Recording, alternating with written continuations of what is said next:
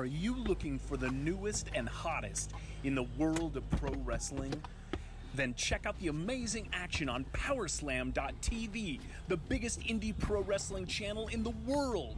Get over 6,000 hours of the best events from over 150 of your favorite promotions from 20 different countries around the globe. Brands like Progress Wrestling, Evolve Wrestling, Combat Zone, Defy, PCW Ultra, PWX, Over the Top, Shine, and hundreds of others with fresh content added every day for only $5.99 per month. Get your free trial today at powerslam.tv. What's up? What's up, everybody? Welcome to another illustrious edition of the Regular Guy Wrestle Talk. I am your host, as always, Matt Granberry. Okay, today's episode might be just a little bit of a rant. I am so mad right now, and um, well, I, I, I just don't understand it. I really don't. Uh, everyone by now has you know known that you know Jordan Devlin can't defend the NXT Cruiserweight Championship.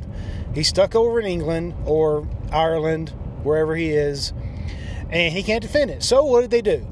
They are having a tournament right now to crown an interim champion. Just so there can be somebody who holds the title until Jordan Devlin comes back, and then those two will have a match. Good concept, good idea. Not a not a bad way to go, not at all. So far, the tournament's been working out great. Seen some gr- see some great matches in that tournament. However, and this is where my anger starts to boil. Sammy, Sami Zayn, whether he's difficult to work with backstage or not, I, I don't know. I I don't know. I don't know at this point. Okay, and I really don't care. Okay, if you're difficult, Vince can rein you in. He's done it before. He's done it plenty of times. But Sami, you know, okay, so from what I understand, he goes back home to the Montreal area, and apparently that's one of the hot spots for Corona. Okay. And the authorities are saying, oh, he can't come back. Okay. Same thing as Jordan Devlin. Sami Zayn is the reigning Intercontinental Champion, or was. So, he, you know, what do they do? Do they create a interim champion? No. They strip Sami Zayn of the title, and now they're going to have a tournament to crown a brand new champion. Why couldn't this is such BS? You know what? I'm not going to miss. This. This is bullshit. This is bullshit. Okay. Why couldn't they do the same thing? When Jordan Devlin comes back, he and whoever the interim champion is, they're going to have a match to see who is the true cruiserweight champion when all this corona crap is over with. Okay, great. Makes for a great storyline, probably will make for a great match. Why couldn't they do the same thing with Sami Zayn? Why strip him of the title? Why? Okay, he's difficult to work with, okay, fine. That's one that's one thing. But I don't think he's so difficult that it would warrant him being stripped of the title just because he can't defend it. Make an interim champion, champion, whoever that may be. When all the Corona stuff is over with, Sami comes back. They have a match to determine the true Intercontinental Champion. What's so difficult about that? I don't know. But apparently, it's so fucking difficult that Vince or whoever made the, well, I know who made the decision. It was Vince. Said, no, no, no, no, we're just going to strip you. You can come back, win it later, maybe, if we allow you. There's going to be a brand new champion, brand new Intercontinental Champion. That's bullshit. That's bullshit. Oh, you know, for I'm not the biggest Sami Zayn fan. I'm I'm not. I respect the man, and I was very happy when he finally won a singles championship. You know, on quote unquote the main roster. Interpret that however you want to. But you know, here's a guy who has worked for years in WWE, has never had really championship opportunities, and he finally gets one and gets a singles championship, regardless if you liked his character work or not. He still deserved it. And yet, and now they're just going, eh, nope, strip it off you. Not going to happen. No. Some other dude's going to hold the title, which Sami would have a very good gripe, as in, okay, you're not going to. You're not going to let me get pinned. You're not going to submit me. You're just going to take it off of me. Bullshit. Complete and utter bullshit. I know there are some people out there that are probably going to you know, disagree with me, and that's fine. But my opinion is not going to waver on this. This is bullshit. Sami Zayn deserves better. After all the work he's put in. Again, I'm not the biggest Sami Zayn fan. I'm not. But they did him wrong on this one. They just did. Okay? okay. Frustration's out. Goosfraba. Goose Fraba. Feeling better. Feeling like talking about something a little bit more on the happy side. And that is the card for Double or Nothing from AEW. Now, as of this recording, it's Monday, May 18th. So it's going to be it's going to be it's already by the time y'all guys hear this recording it's already passed the results are already in but i'm going to go ahead just a couple of matches not every match but just a couple of matches first and foremost i think this is the best card that aew is putting forth to date i mean this is just a good stacked card now everybody knows, you know, you can look at cards and like, oh man, this is going to be great. As long as they're well executed, which every single competitor on the roster who's on this card has the ability to do. They have the ability to just, it's gonna, they have the ability to do just, that to just knock it out of the park. I believe they're going to do it. I have faith in them.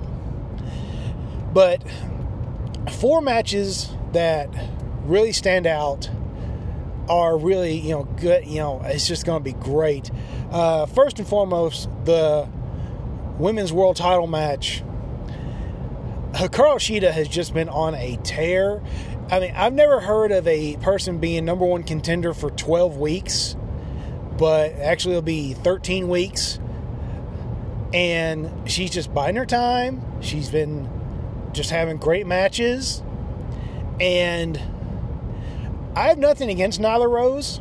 I have nothing against her personally or anything. She is that, you know, that monster beast champion that every promotion needs every now and then. But I think Shida, with her heart and desire and everything, I think Shida pulls this out. I think we have a new AEW Women's World Champion. I could be wrong, but that's just that's just where I'm going. Now, we all know ladder matches are crazy, insane, just out of control. And that's what we love about them. This casino ladder match, I mean, if it wasn't crazy enough, winner gets a shot at the AEW World Champion. Whoever that may be. I'll talk about that match here in just a minute. But yeah, oh man. Whew. Just the participants that I have seen, I'm like, oh my god, we're gonna see we're gonna see some crazy shit. I mean, flips and all and somersaults and just all sorts of stupid, insane, insane stuff. Highlight reel for sure, but I don't know. I said, I said this on this program a few weeks ago. I don't think Darby Allin is getting booked right. This could be his moment to shine. He's still super over. He he he's just one of those guys. I noticed that they're trying to kind of build something with him and Taz. I don't know where that's going, but I, in my mind, I've picked Darby Allin from the get go since he was announced, and I'm sticking with him. I'm sticking with Darby Allin. I think Darby Allin wins this ladder match and gets another shot at the AEW World Championship. Now, speaking of championships, we're going to have a new one. We're going to have a brand new one the TNT Championship. Finally, AEW is going to have a mid card championship. And people go back and forth on Cody. You know, is he overrated? Is he underrated? Is he properly rated? Is he this or that? Look, I think he's a great competitor. I think he's a great performer. He can cut a promo, he can go inside the ring. There's no doubt about it. He's done it for years. But I have been a huge, huge fan of Lance Archer since last year's G1. And I'm sorry. I'm not picking against the Murder Hawk. I think the Murder Hawk monster, Lance Archer, is going to be your first TNT champion. Again, the, by the time you guys hear this, the results are going to be in already, and I might be totally wrong, but that's that's where I'm going. So, who knows? Maybe I'll be right. Maybe I'll be wrong. I don't know. And now to the main event, the AEW World Championship. Listen, for those of you who watch a lot of independent wrestling, if you're not aware of the history between Brodie Lee and John Moxley, go back, get yourself Power Slam TV or or uh, Independent Wrestling TV. Go back and watch some of their stuff from CZW, Combat Zone Wrestling. Oh my God, these guys literally beat the shit out of each other. That's what they do. They beat the shit out of each other. And I have no doubt, come, come this, you know, at, you know, come double or nothing.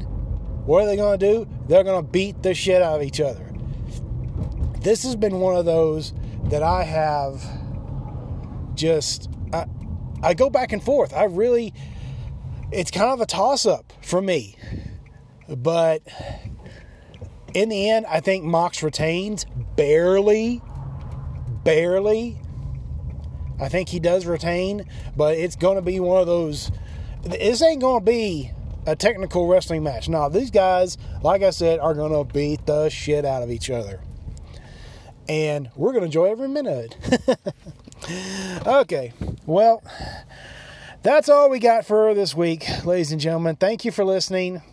Be sure to check all the DYWTSB programs. Uh, we're on Spotify. We're on all social. We're on all social media platforms. We're on all your pop your podcasting platforms. Thank you to everybody who watches, who not watches, listens. Excuse me. I've only had two cups of coffee. Thank you to, for all the support. Thank you to Power Slam TV for being so great, great sponsor. Thank you to Synergy Wrestling being a great partner. Thank you to all the DYWTSB crew.